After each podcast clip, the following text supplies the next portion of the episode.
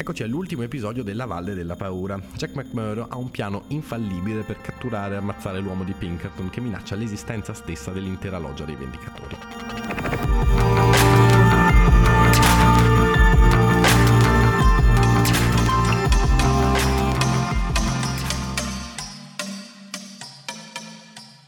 Capitolo 7 Birdie Edwards in trappola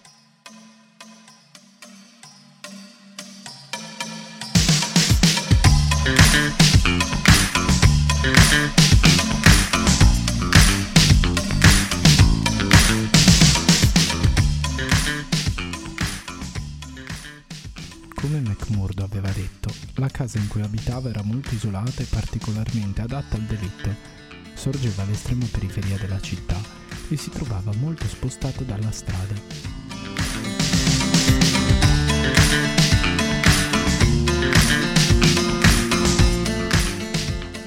In un caso diverso, i cospiratori si sarebbero limitati a chiamare fuori il loro uomo, come tante altre volte avevano fatto, e a scaricargli addosso le pistole, ma nel caso attuale era per loro di capitale importanza sapere fino a che punto lui era informato e quali erano i suoi rapporti con quelli che lo avevano assunto alle proprie dipendenze.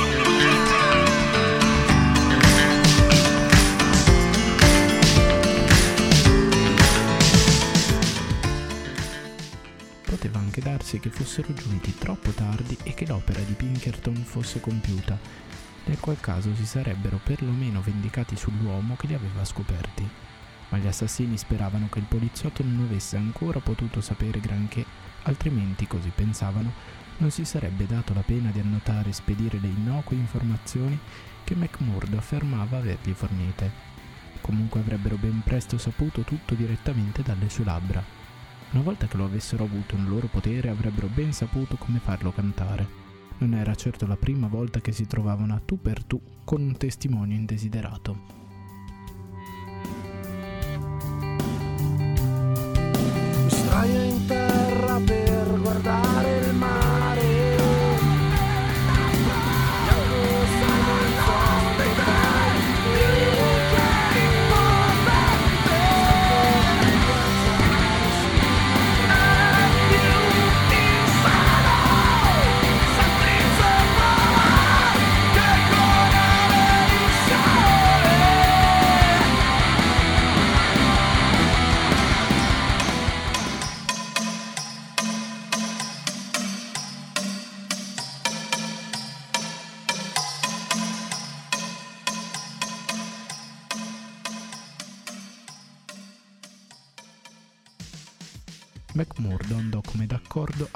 Patch.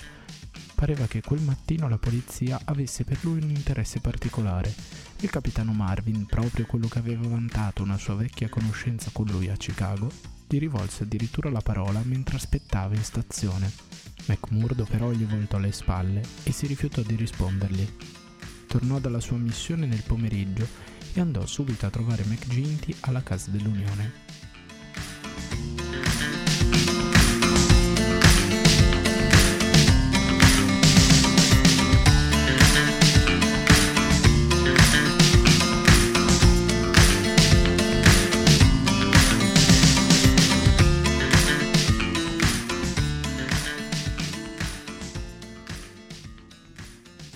Viene, disse. Bene, rispose McGinty. Il gigante era in maniche di camicia, catene e ciondoli scintillavano sul suo largo petto e un brillante luccicava fra le falange della sua barba irsuta. L'alcol e la politica avevano fatto del capo un uomo ricchissimo, oltre che onnipotente. Tanto più terribile gli appariva pertanto quella visione di galera e forse di morte che per la prima volta gli era apparsa nella notte innanzi. Credi che sappia molte cose? Domandò ansiosamente. McMurdo scosse il capo con aria preoccupata. È qui da un certo tempo, da almeno sei settimane. Non credo sia venuto da queste parti per ammirare il paesaggio. Se ha continuato a lavorare in mezzo a noi tutto questo tempo, mantenuto dai quattrini di quelli delle ferrovie, temo abbia raccolto buoni risultati e che li abbia passati a chi di competenza. Non c'è nessun traditore della nostra loggia, protestò McGinty. Tutti i nostri uomini sono sicuri, però c'è quel vigliacco di Morris. Lui sì che avrebbe potuto tradirci. Ho intenzione di mandare un paio di ragazzi da lui prima di sera per dargli una buona lezione e per vedere se riescono a cavargli qualcosa di bocca. Beh, io non ci vedrei niente di male, rispose McMurdo. Non nego di avere una certa simpatia per Morris e mi dispiacerebbe sapere che deve passare dei guai. Ho discusso un paio di volte con lui su questioni di loggia e per quanto non sia un tipo come lei o come me, non credo sia uno che canti. Naturalmente non sta a me a decidere. Sistemerò io quel vecchio scemo, mugolò McGinty con una bestemmia. È un anno che gli tengo gli occhi addosso. Lei la sa più lunga di me su queste cose, rispose McMurdo. Qualsiasi azione, però, deve essere rimandata domani, poiché dobbiamo starcene tranquilli, sino a quando non avremo sistemato la faccenda di Pinkerton. Non possiamo mettere in subbuglio la polizia proprio oggi. Hai ragione, consentì McGinty. E poi sapremo direttamente da Beardy Edwards, dove ha scovato tutte le sue informazioni, a costo di dovergli strappare il cuore prima di ucciderlo.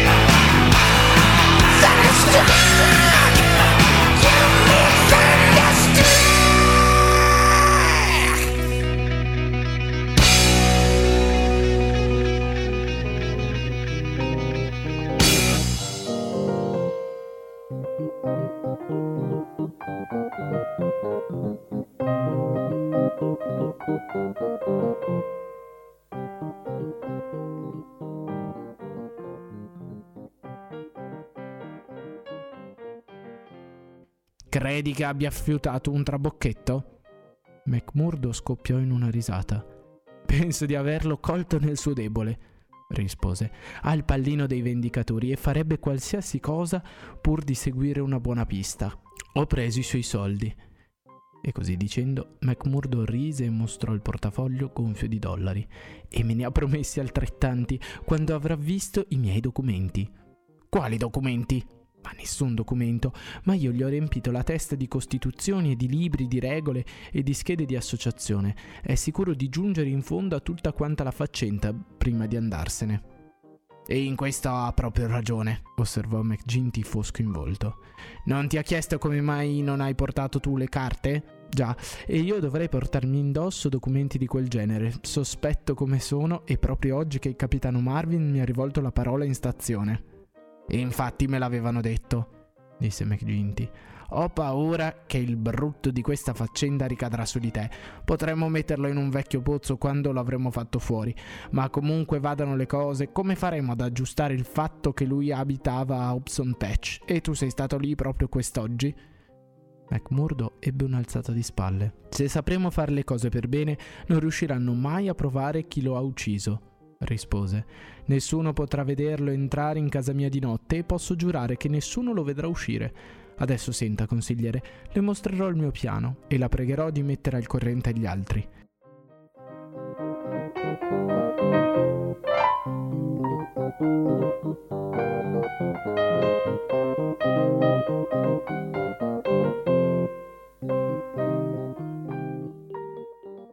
Sono sicuro che verrete tutti puntuali Benissimo, lui verrà alle 10. Siamo d'accordo che deve bussare tre volte e che io andrò ad aprire la porta. Dopodiché mi metterò dietro di lui e chiuderò l'uscio. Da quel momento sarà in nostro potere. Mi sembra un piano molto facile e spiccio. Sì, ma ogni nostra successiva mossa deve essere studiata con la massima attenzione. È un tipo deciso ed è armato sino ai denti. Io l'ho imbrogliato come meglio mi è riuscito, ma potrebbe essere diffidente. Ammesso che lo facessi entrare in una stanza occupata da sette uomini quando invece lui si aspetta di trovarne uno solo, ci potrebbe scappare una sparatoria e qualcuno potrebbe lasciarsi le penne. Questo è vero. E il baccano potrebbe attirare su di noi l'attenzione di tutti i poliziotti della città. Credo che tu abbia ragione. Io agirei così. Voi vi raccogliete tutti nella stanza grande, quella che lei ha visto quando venne quella volta a parlarmi. Io andrò ad aprirgli la porta, lo farò entrare nel salottino accanto all'uscio e lo lascerò lì con la scusa di andare a prendere i documenti. Questo mi darà l'occasione di spiegarvi come vanno le cose. Poi tornerò da lui con delle carte qualsiasi. Mentre starà per leggerle, gli salterò addosso e lo immobilizzerò. Poi mi metterò a gridare e voi accorrerete. Cercate di far presto perché è un uomo forte quanto me e forse mi sarà difficile tenerlo fermo, ma credo che ci riuscirò sino a quando sopraggiungerete. L'idea è buona, disse McGinty. La loggia ti sarà debitrice per questo. Credo che quando lascerò la mia carica saprò dare un nome all'uomo che verrà dopo di me. La ringrazio, consigliere, ma io sono poco più che una recluta disse McMurdo. Tuttavia, l'espressione del suo volto rivelava chiaramente quanto la lode del grand'uomo lo avesse lusingato.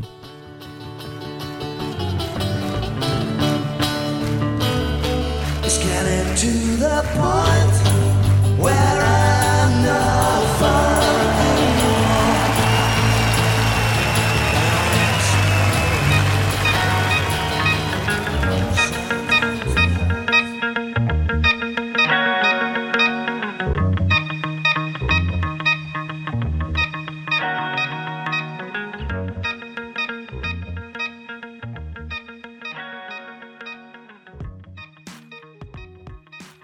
casa iniziò i preparativi per la lugubre sera che lo attendeva. Prima di tutto ripulì, oliò e caricò la sua rivoltella Smith Wesson. Quindi ispezionò la camera nella quale il poliziotto doveva essere intrappolato. You really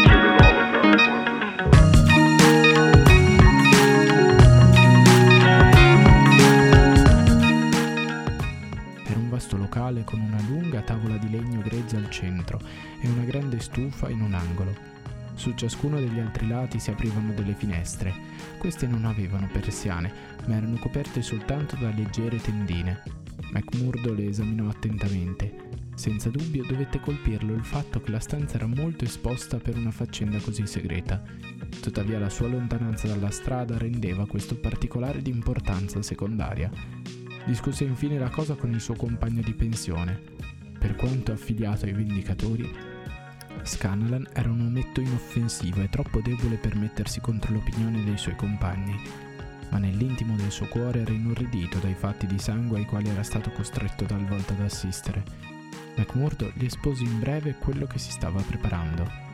Dato il tuo temperamento, Mike Scanalan, io ti consiglierei di passare la notte fuori e di startene alla larga. Correrà parecchio sangue prima di domani mattina. Eh, francamente, Mac, rispose Scanalan, non è la volontà, ma il coraggio che mi manca. Quando ho visto la fine che ha fatto fare dire- al direttore Dunn laggiù alla miniera è stato proprio un po' troppo per le mie forze.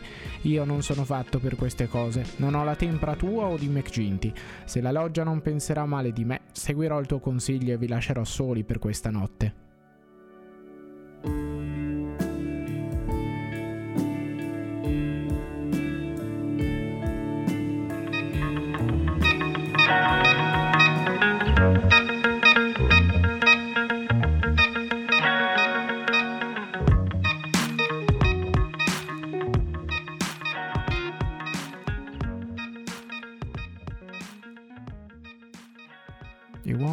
Giunsero puntuali all'ora fissata. Esteriormente apparivano dei cittadini rispettabili. Erano ben vestiti e in ordine, ma un esperto di fisionomie avrebbe letto ben poca possibilità di salvezza per Birdie Edwards in quelle bocche crudeli e in quegli occhi spietati. Non vi era un solo uomo in quella stanza le cui mani non fossero state arrossate di sangue almeno una dozzina di volte. Erano incalliti di fronte all'assassinio di un uomo come può esserlo un macellaio abituato ad ammazzare pecore.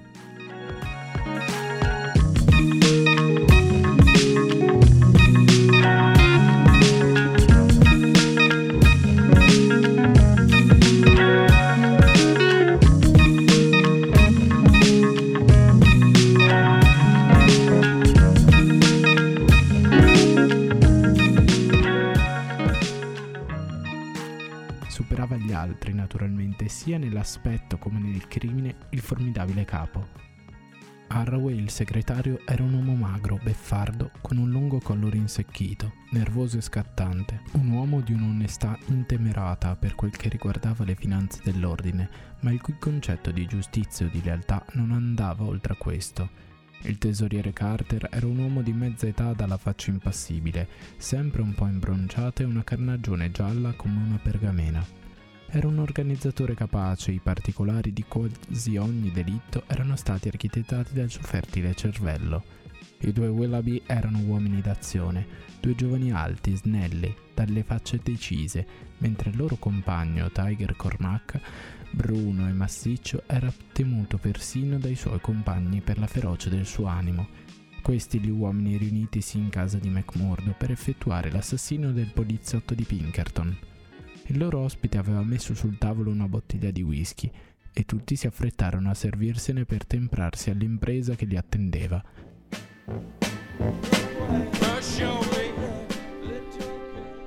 Baldwin e Cormac furono ben presto mezzi sbronzi e l'alcol non fece che invelenire la loro ferocia congenita. Cormac aveva sfiorato per un attimo con le mani la stufa che era accesa, poiché quelle notti di primavera erano ancora fredde. Questa andrà benissimo, disse con una bestemmia. Oh sì, fece Baldwin afferrando al volo ciò che l'altro aveva sottinteso. Se lo leghiamo là riusciremo senz'altro a tirargli fuori la verità. Vedrete che lo faremo cantare, non abbiate paura, osservò McMurdo. Aveva nervi d'acciaio quell'uomo, poiché sebbene tutto il peso e la responsabilità della situazione gravassero sulle sue spalle, i suoi modi erano rimasti calmi e disinvolti come al solito. Gli altri lo notarono e si rallegrarono. Tu sei proprio quello che ci vuole per tenerlo a bada, disse il capo in tono di approvazione. Non si accorgerà di nulla finché non avrà la tua mano alla gola. Peccato che le tue finestre non abbiano imposte. McMurdo si avvicinò alle vetrate e accostò meglio le tendine. Oh, ma non c'è pericolo che qualcuno ci veda a quest'ora e ormai deve essere qui a minuti. Potrebbe non venire, forse avranno usato odor di pericolo obiettò il segretario. Verrà, verrà, state tranquilli, replicò McMurdo. È impaziente di sapere quanto siete impaziente voi di vederlo. Ma sentite. Stettero tutti seduti immobili come statue di cera, alcuni con il bicchiere fermo a mezz'aria. Tre colpi vigorosi erano risonati all'uscio. Zitti! McMurdo alzò una mano come a imporre il silenzio.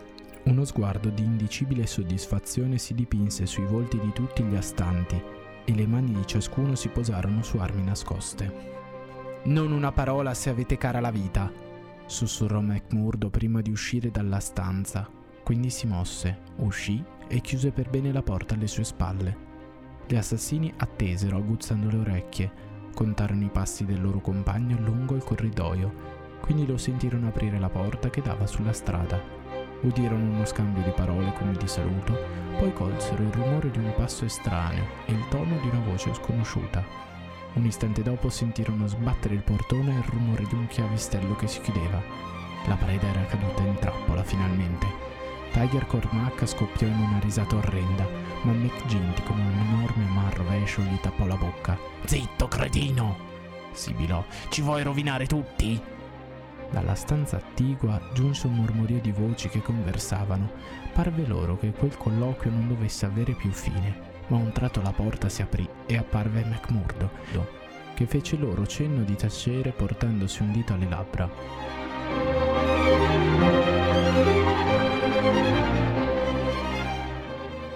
Si mise all'estremità della tavola e li fissò tutti a uno a uno.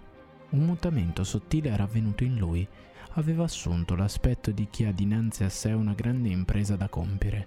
Il suo volto era diventato granitico. Gli occhi da dietro gli occhiali brillavano di una luce strana.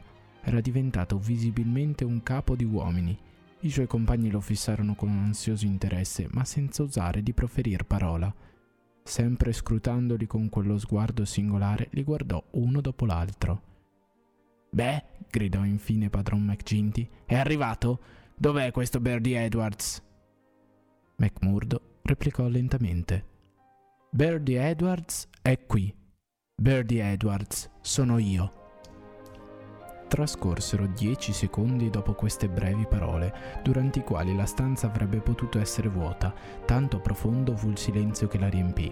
Una caffettiera sulla stufa emise un sibilo acuto e lacerante. Sette volti impalliditi, tutti rivolti verso l'uomo che li dominava, erano irrigiditi in una smorfia di incontenibile terrore. Poi, con un improvviso rumore di veti infranti, il luccichio di numerose canne di fucile balenò attraverso ciascuna finestra, mentre le tendine venivano strappate dai loro sostegni. A quella vista McGinty cacciò un muggito d'orso ferito e si lanciò verso la porta rimasta socchiusa, ma vi fu fermato di botto da una rivoltella spianata, dietro la quale apparvero in un azzurro bagliore i freddi occhi del capitano Marvin, del corpo di polizia delle miniere del ferro e del carbone. Il capo si arrestò e si lasciò cadere nella propria sedia. Le conviene restare dov'è, consigliere, disse l'uomo che essi avevano conosciuto come McMurdo. E tu, Baldwin, se non togli la mano dal calcio di quella pistola, deluderai anche questa volta il boia. Mettila giù, o altrimenti per il Dio che mi ha fatto. Ecco, così va meglio. Ci sono 40 uomini armati attorno a questa casa e potete calcolare da voi stessi quante probabilità avete di cavarvela. Li disarmi, Marvin. Non era possibile opporre resistenza sotto la minaccia di tutti quei fucili. Furono disarmati. Stupefatti, disorientati, come inebetiti, erano ancora tutti seduti attorno al tavolo. Vorrei dirvi una parola prima che ci separiamo, dichiarò l'uomo che li aveva così brillantemente smascherati. Credo che ci rivedremo soltanto quando io salirò sul banco dei testimoni in tribunale. Vi dirò qualcosa su cui potrete riflettere in questo frattempo. Adesso mi conoscete per quello che sono. Finalmente posso mettere le mie carte in tavola. Sono io, Birdie Edwards, dell'organizzazione Pinkerton. Io sono stato scelto per distruggere la vostra banda. Dovevo giocare un gioco difficile e pericoloso. Nessuno, non anima viva, neppure le persone che mi erano più care erano a conoscenza del mio segreto, all'infuori del capitano Marvin e dei miei superiori. Ma finalmente questa sera è finita, grazie al cielo, e ho vinto io.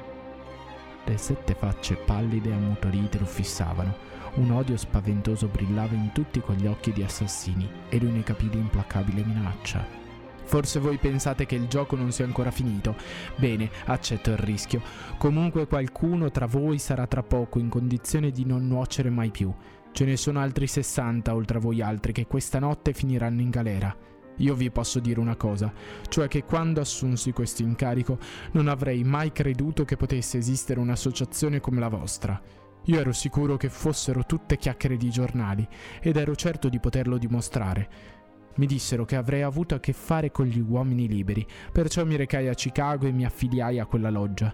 Naturalmente divenni più certo che mai che fossero tutte frottole di giornalisti, perché vidi che in quella società non si faceva niente di male, ma anzi del gran bene. Dovevo però portare avanti il mio lavoro e per questo me ne venni qui, in queste valli minerarie. Ma quando fui qui capii che avevo avuto torto e che non si trattava affatto di un romanzo d'appendice. Perciò rimasi per vedere come funzionasse in realtà il vostro ingranaggio. Non ho mai ucciso nessuno a Chicago, non ho mai coniato un dollaro falso in vita mia. Quelli che vi ho dato erano buonissimi, ma non ho mai speso meglio il denaro. Sapevo come dovevo comportarmi per ingraziarmi i vostri occhi, perciò vi ho dato a intendere di avere i poliziotti alle calcagna. Tutto andò come avevo previsto. Mi affiliai dunque alla vostra infernale loggia e presi parte ai vostri maledetti conciliaboli. Forse la gente dirà che io valgo quanto voi, ma dicano quel che vogliono. Per me l'importante era mettervi nel sacco. Ma qual è la verità? La sera in cui mi sono unito a voi, voi avete picchiato il povero vecchio stranger. Non feci in tempo ad avvertirlo, ma ti trattenni la mano, Baldwin, mentre tu lo avresti senz'altro fatto fuori. Ogni volta che vi suggerivo qualche spedizione punitiva per poter conservare il mio posto in mezzo a voi, facevo sempre in modo di poter prevenire la vostra azione e stornarla. Non mi fu possibile salvare Dan e Menzies perché sapevo ancora poco, ma farò in modo che i loro assassini vengano impiccati. Sono stato io ad avvertire Chester Wilcox, così che quando feci saltare in aria la sua casa, lui e i suoi si erano già posti in salvo. Purtroppo vi furono molti delitti che non riuscii a impedire, ma se ci ripensate e riflettete quante volte il vostro uomo è tornato a casa per un'altra strada, oppure si trovava in città quando voi siete andati a cercarlo, o se ne è stato tappato tra quattro mura mentre voi credevate fosse uscito, vi accorgerete che ogni volta questo fu opera mia. Maledetto traditore! sibilò McGinty a denti stretti. Sì, Jack McGinty, chiamami pure come vuoi, se questo può calmare la tua rabbia. Tu e i tuoi siete diventati nemici di Dio e degli uomini in questa regione. Ci voleva un uomo che si frapponesse fra te e quei poveri disgraziati di uomini e di donne che tu tenevi tra le tue grinfie. Non c'era una sola maniera per riuscire e io l'ho tentata. Tu chiamami traditore, ma sono certo che più di un migliaio di persone mi chiameranno liberatore per essere sceso sino all'inferno pur di salvarle. Ci ho messo tre mesi, ma non passerai altri tre mesi come questi, nemmeno se mi mettessero a disposizione tutto il tesoro di Washington. Sono dovuto rimanere finché non vi ho avuti in mano tutti quanti, voi e le vostre mene clandestine, e avrei atteso ancora qualche tempo se non fossi venuto a scoprire che il mio segreto si stava divulgando. Era giunta in città una lettera che ben presto vi avrebbe aperto gli occhi sulla mia vera identità, perciò dovevo agire e agire prontamente. Non ho altro da dirvi se non questo, che quando giungerà la mia ora morirò più tranquillo, pensando a quello che ho fatto in questa vallata. E adesso, Marvin, non voglio trattenerla oltre. Li raduni tutti quanti e facciamola finita con questa gentaglia. Non rimane un granché da aggiungere. A Scanlan era stata consegnata una busta sigillata con l'incarico di recapitarla all'indirizzo di Etty Schefter, incarico che aveva accettato con una strizzatina d'occhi e un risolino d'intesa. Durante le prime ore del mattino una bellissima donna e un uomo tutto imbardato erano saliti a bordo di un treno speciale che era stato messo a loro disposizione dalla compagnia ferroviaria e con un rapido viaggio erano ben presto usciti dalla zona del pericolo. Era quella l'ultima volta che Etty e il suo innamorato dovevano metter piede nella Valle della Paura. Dieci giorni più tardi si sposavano a Chicago e il vecchio Jacob Schefter fu loro testimone di nozze. Il processo dei vendicatori fu tenuto lontano dal luogo in cui i loro aderenti avrebbero potuto intimidire con minacce e violenze i tutori della legge. Invano essi lottarono e si batterono disperatamente. Invano il denaro della loggia, denaro spremuto a forza di ricatti attraverso tutta la contrada, fu speso e sperperato come acqua nel tentativo di salvarli. La fredda, chiara impassibile testimonianza di chi conosceva ogni particolare delle loro esistenze, la loro organizzazione, i loro delitti, non fu scossa neppure di una virgola, nonostante tutte le astuzie e tutti gli stratagemmi dei difensori. Finalmente, dopo tanti anni, erano battuti e dispersi. Il velo di terrore fu sollevato per sempre dalla valle. McGinty finì sulla forca, divincolandosi e invocando pietà quando la sua ultima ora fu giunta. Otto tra i suoi principali seguaci fecero la stessa fine. Altri 50 furono condannati a pene varie. L'opera di Beardy Edwards era compiuta.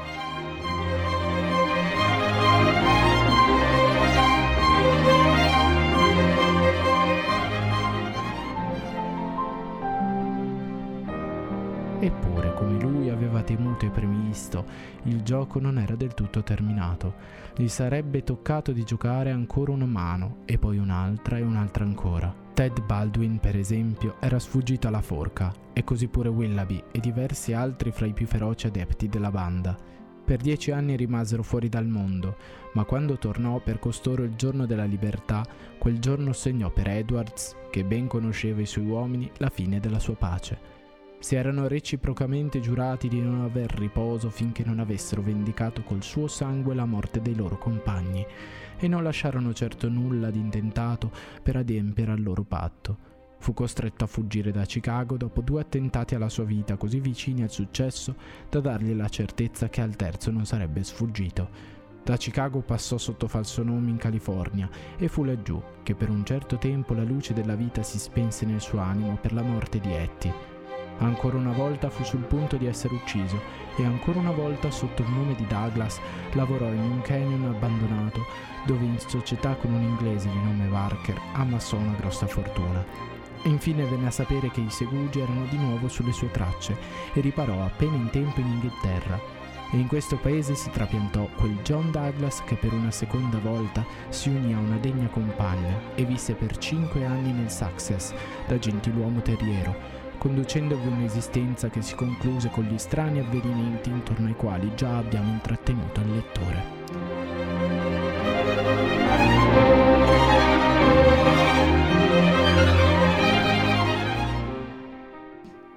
Epilogo.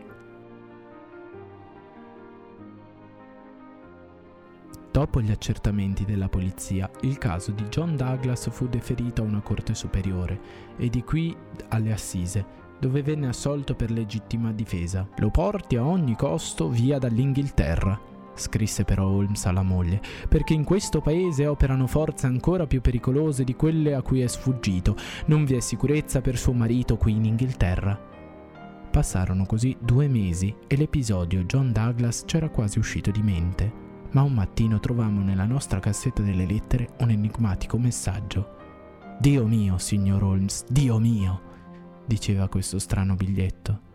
Non vi era né intestazione né firma. Io risi, ma Holmes mostrò invece una serietà insolita.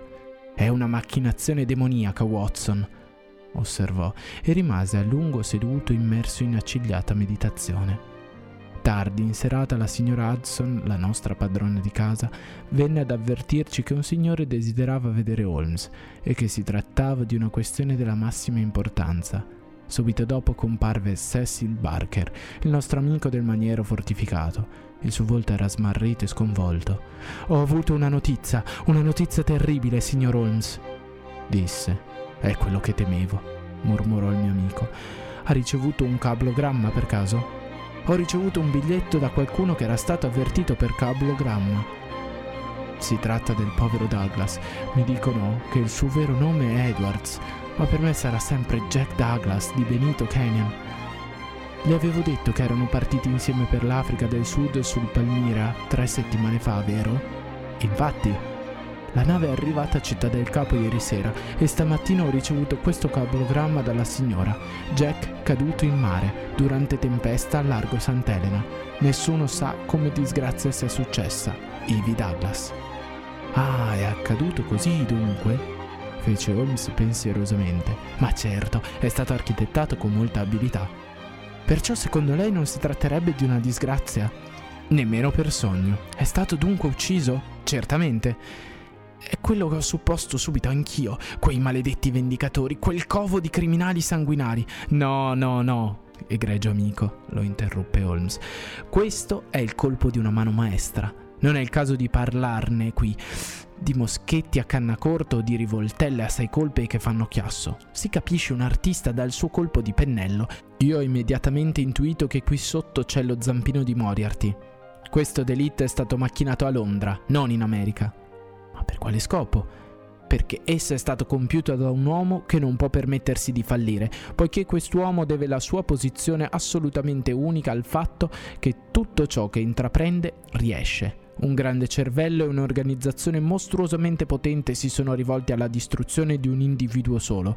Naturalmente è come schiacciare una noce col martello, uno sperpero assurdo di energie. Ma intanto la povera noce finisce con l'essere schiacciata. Ma come ha potuto quest'uomo diventare vittima di una simile infamia? Posso dirle soltanto che il primo avvertimento mi giunse da uno dei suoi luogotenenti. Questi americani sono stati molto astuti. Poiché dovevano sbrigare la loro vendetta in Inghilterra, hanno pensato di mettere al corrente dei loro loschi disegni, come farebbe qualsiasi criminale straniero, questo massimo consulente nazionale del delitto. Da quel momento il loro uomo era assegnato. Dapprima si limitò a mettere in moto la sua macchina per individuare la vittima, quindi dovette certamente indicare agli altri come dovevano agire. Infine, quando lesse nei giornali dell'insuccesso del sicario, assunse personalmente la direzione dell'omicidio e lo eseguì con la sua mano di maestro. Ricorda come io avvertii il suo amico che il prossimo pericolo sarebbe stato assai più grave del primo? Non ho avuto ragione? Barker, in un impeto di collera impotente, si percorse la fronte con i pugni chiusi. E lei dice che noi dobbiamo restarcene qui tranquilli senza tentare nulla. Ma è mai possibile che non si riesca a scovarlo questo arcidemonio? No, non dico questo, rispose Holmes, e i suoi occhi parvero fissare un avvenire lontano. Non dico che non si possa batterlo, ma bisogna che lei mi dia del tempo. Molto tempo. Rimanemmo così in silenzio per interminabili minuti, mentre quegli occhi che vedevano nel futuro sembravano lacerare il velo col fuoco delle loro pupille.